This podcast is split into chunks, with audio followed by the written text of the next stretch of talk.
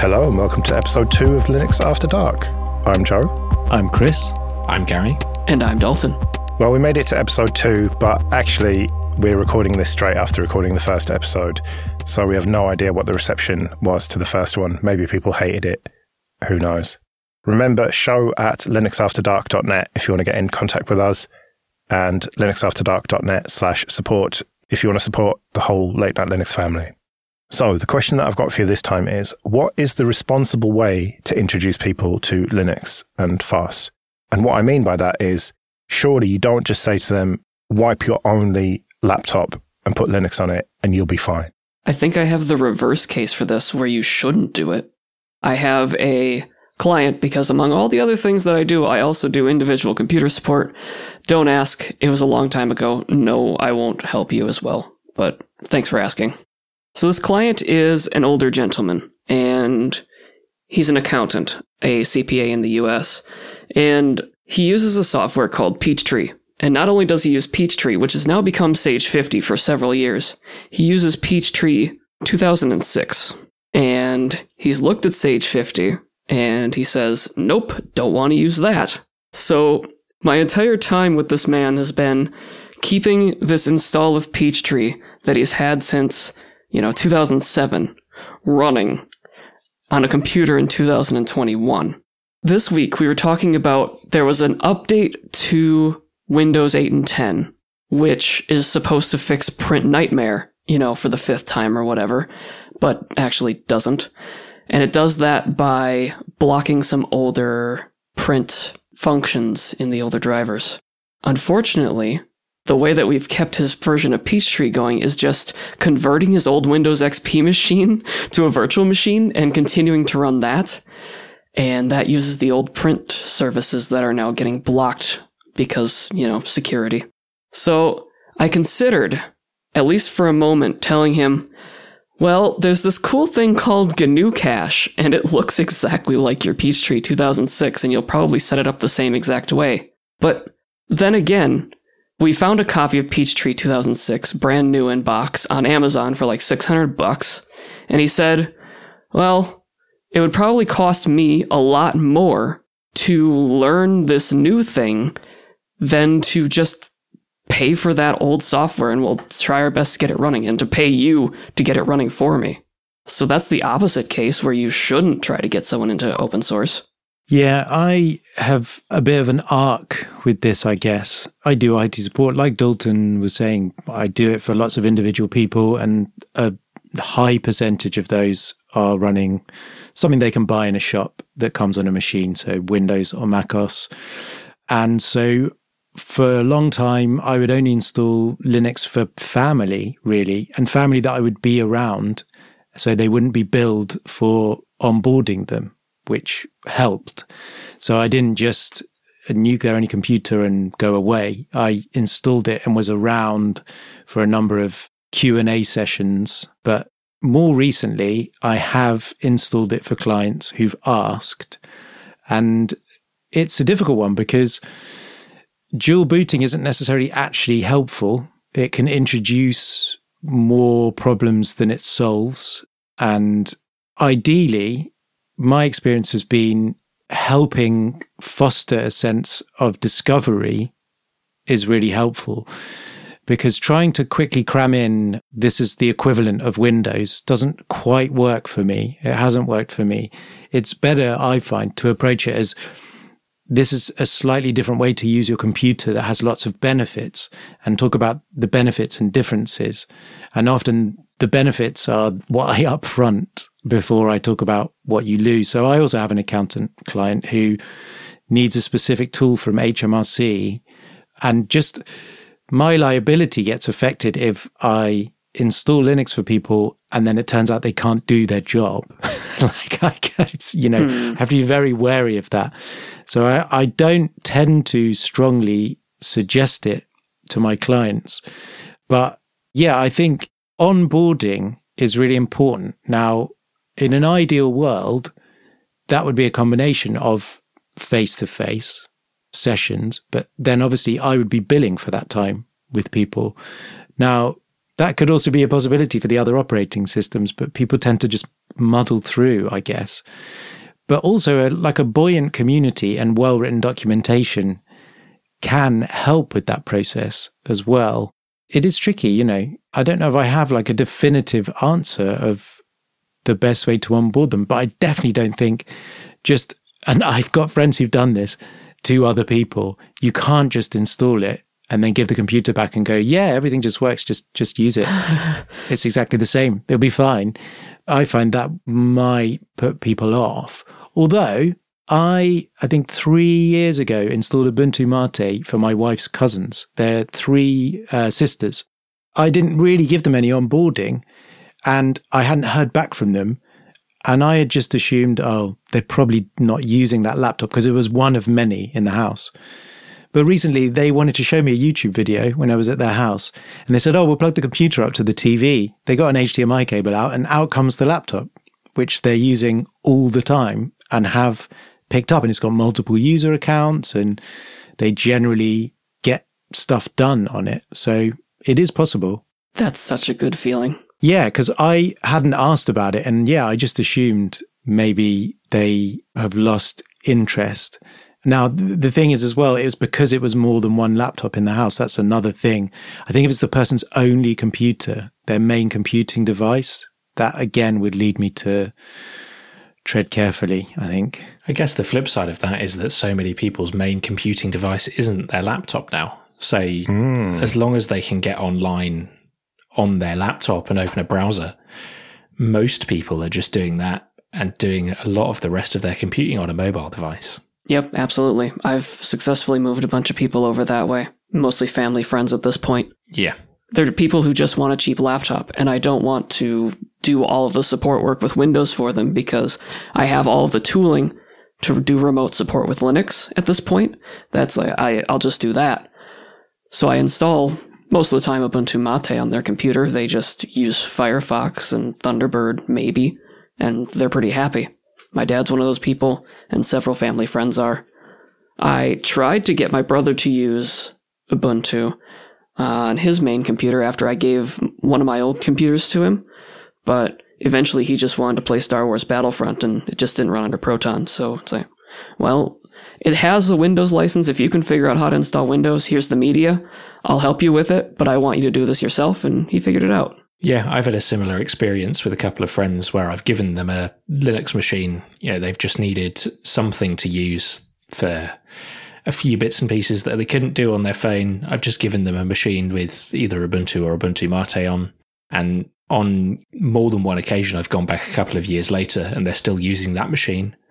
Have they patched it? Probably not. Have they done a dist upgrade? Almost definitely not. No. But it is still trucking along and running and doing everything they need to do. And the only real times I've had someone come back uh, if they've needed some kind of proprietary piece of software, because people are either doing most of their computing in a browser or on a phone at this point. Yeah, I have to say I would echo what you said there, Gary, for the family that I've installed Linux for. That's usually the same story for me. I've given it to them and given them a bit of opportunity to ask, but then have very rarely been asked for help with that machine. And exactly the same, whenever the next occasion is that I see it, it hasn't been updated um, at all. Moment of panic. Yeah. Uh, even though I set, it's always Ubuntu Mate for me that I, I set up for people. I set it so that the updater dialog comes up. Right. And says, you have updates available. Would you like to apply them? And people just close it. Yeah. Always click cancel. They always click cancel. And then they get behind. And that's one of the reasons why I, I kind of shy away from maybe something that, if left for that long, might introduce a breaking change because there's too much yeah. of, of spinning plates going on. So that that's why I prefer it like that. Um, one thing I would say as well is the, the people recently, usually I've given a specific version to people, but the clients recently, two of them have come to me and said, can you explain to me what Linux is about? And I've taken like a multiple boot U S B, but I was very careful not to show them too many distros or desktop environments because I do feel like they have asked you, so you put them on the path that you know and they join the path where you think they should join it. And then hopefully, because that's my own personal journey, if they develop an interest in it, then they might think about changing the distribution and come back and ask me about it or change it themselves. But there are also very many people that never do that. They're, they're happy and they just continue, and they're actually not really interested in the how. It's just that it does work. And I should report back from these two clients, because I haven't been back since I installed it for them, and see how they've got on, because I haven't had any calls. They haven't asked me for help at all. And I just be interested to know whether that means they're using it happily or they've just not used it again since I set it up for them. Yeah, they just gave up and went and bought a Mac or something, maybe.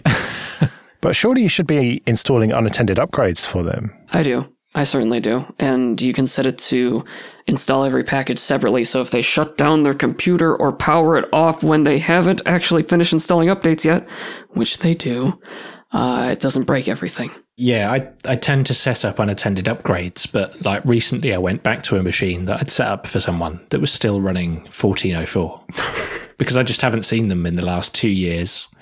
And I hadn't really looked at their laptop before that. So although it's obviously until the end of support for fourteen oh four was happily installing security updates, when the box popped up that said you need to move to sixteen oh four or eighteen oh four or whatever, they just closed it because don't know what it means. The computer still works.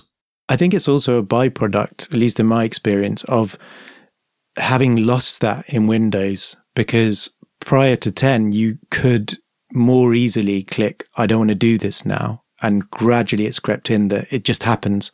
And it's still, I don't care what people say with Windows. My wife was working and had set her working hours to never update between eight a.m. and seven p.m. And in the middle of a Zoom meeting, her machine restarted and went to a blue screen. And it was like a proper feature update. Oh, one of the hours long ones. Luckily, I am who I am. I've got like ten laptops here, quite a few of them with S S Ds. So I just pulled one out, booted Windows and put her straight onto Zoom, and she carried on. But these two people that came to me recently, that was the, the number one reason why they were coming to me, is still intrusive update mechanisms. So the ability to click cancel is is loved when it comes up. So I think that's why they're they're just going, yeah, no, I'm not doing that. I'm not doing that now. That's why I specified that my client in the beginning is on Windows eight or ten, because he's actually using eight. I put Classic Start on it, so it looks like X P, and he, he's happy with it, but I don't know what to do when we have to go to eleven. I'm so afraid of that. It's quite hard, because I bet sometimes people have been put off by the wrong attitude being directed at them. I know I have. If we go way back, right? When I first started running Mint, which is what I started on. Mint? What's wrong with you? You should be using a proper distro. This is it. This is exactly what happened. So I, I was using Windows seven at the time. I was getting fed up, and I tried SUSE a few times and I just never managed to get it going. And Mint was the first time I'd installed Linux and managed to get it working. And gradually I learned a bit more, and there was a bug with, it was the early days of Pulse. So the speakers popped on boot and shutdown. And they didn't with Windows. It was just the way that they were powering on and off. But gradually I got used to it. So then I got a box that was on twenty-four seven, which had Plex on it, I think. And I installed Mint on that. And then I joined I R C, which I hadn't used very much.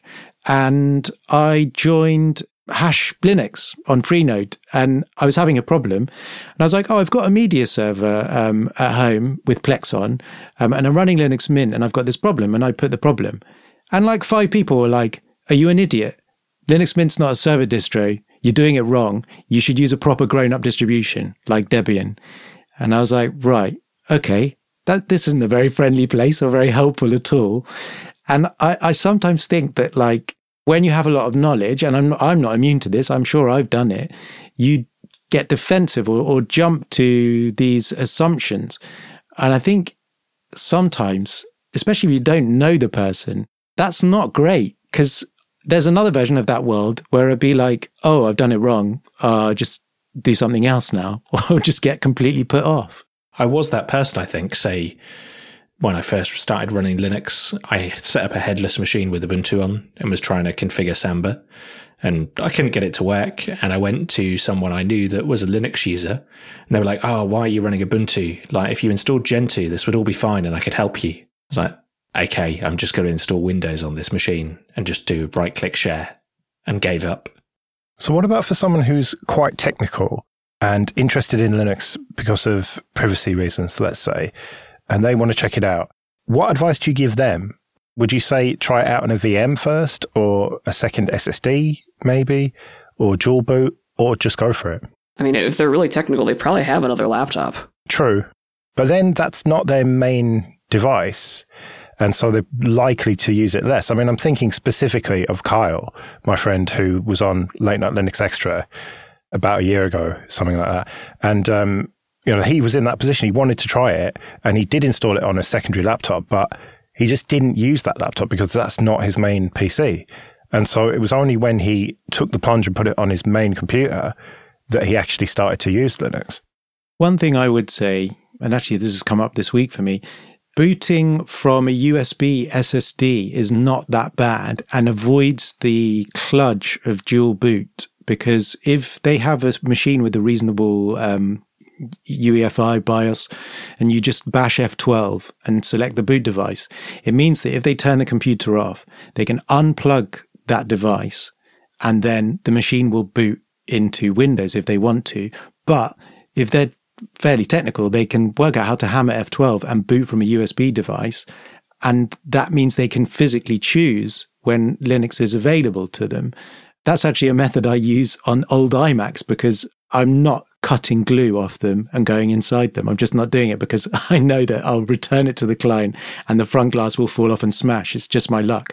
So I often, with those machines, if they've got a U S B three port, I clone the O S to like a Samsung U S B three S S D, and you get four to five hundred megabytes per second, which is more than good enough, especially if you're running Linux. And that's a good way, if they don't have more than one machine, for them to still try it and use it on a machine that they're familiar with, while still having the fallback. And it doesn't require a desktop machine with two physical drives in the same way. It is, these U S B S S Ds are tiny, and it's not the long-term setup that you're going to want to have.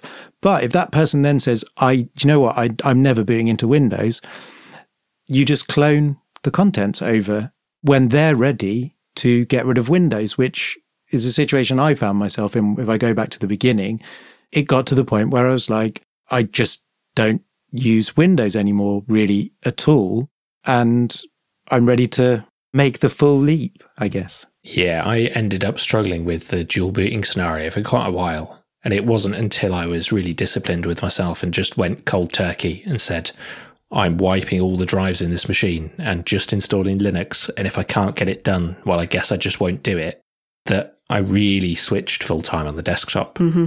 But that's not a luxury everyone has, right? Not everyone's V P N for work will work on Linux, or random proprietary application for accounting will work on Linux, but it's probably in a pretty privileged position. Yeah, same for me. I had a problem where Windows ten, right when it came out, would sometimes just stop showing the start menu, and the only solution was a reinstall that I could find. And it happened to me three times. I had to reinstall Windows thrice. And I was just like, you know what, that's done. I'm done. I'm going to install Ubuntu GNOME. Because, yes, I was still a GNOME hipster, even in twenty fifteen. I think it's funny, though, because I, I've come back round. I do dual boot machines, and I'm thankful of that now, because it's taught me quite a lot about repairing that when it goes wrong. But that would have put me off a lot earlier on in my journey, I think. Now I can deal with it when it happens, and it's not so much of a problem. Also, I've noticed Windows doesn't hose, or hasn't recently for me, doesn't hose things so that you can't get back into Linux. But yeah, the the stuff I learned about repairing that situation developed my knowledge.